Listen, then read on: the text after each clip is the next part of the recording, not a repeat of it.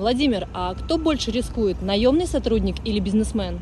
При работе в найме всегда рискуете больше вы, если вы наемный сотрудник. Знаете почему? Вы развиваться никогда не будете. Вы привыкнете работать на дядю всю свою жизнь. И никогда не узнаете, что такое расширенный горизонт и возможности того, что я придумал дело, я его осуществляю, и я получаю от этого и удовольствие, и дивиденды.